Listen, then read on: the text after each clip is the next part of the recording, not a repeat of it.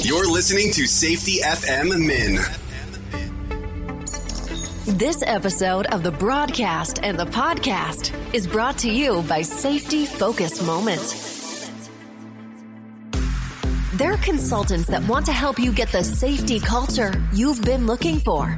For more information, go to safetyfocusmoment.com. Well, hello and welcome to another episode of Safety FM Mini with me. Yeah, that's what's going on. Today is Friday, March the 1st, just in case you were not sure on where we're at. We're in 2024, just in case, depending if you're listening to this in the future. Because if you're listening to it in the past before I recorded the thing, I have some all kinds of other questions to ask, but that's neither here nor there. Anyways, I wanted to come in today, and you know that over the last few weeks, we've been talking about all of the interviews that we did at the Global Safety Innovation Summit down in Wollongong, Australia. But now we're hanging out out and we're back stateside in regards of everything that's going on. And you know, I was sitting around thinking about this and wanting to have this conversation with you today, and just had this one important question.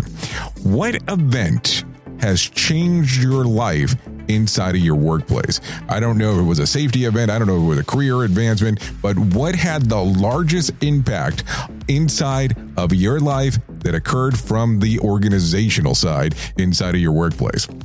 How did it have an impact on you? And what did you do and how did it change?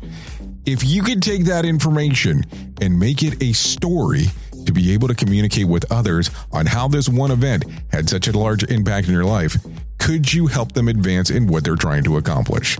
Maybe that's something to think about today. I've been your safety manager and host, Jay Allen. And until next time, be safe.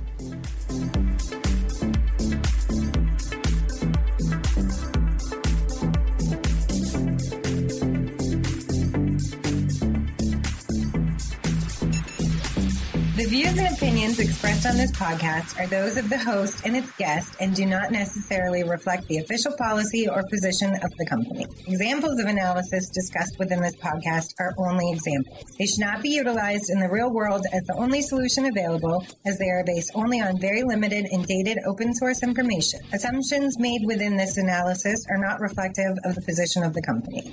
No part of this podcast may be reproduced, stored in a retrieval system, or transmitted in any form or by any means, mechanical, electronic, recording, or otherwise, without prior written permission of the creator of the podcast, Jay Allen.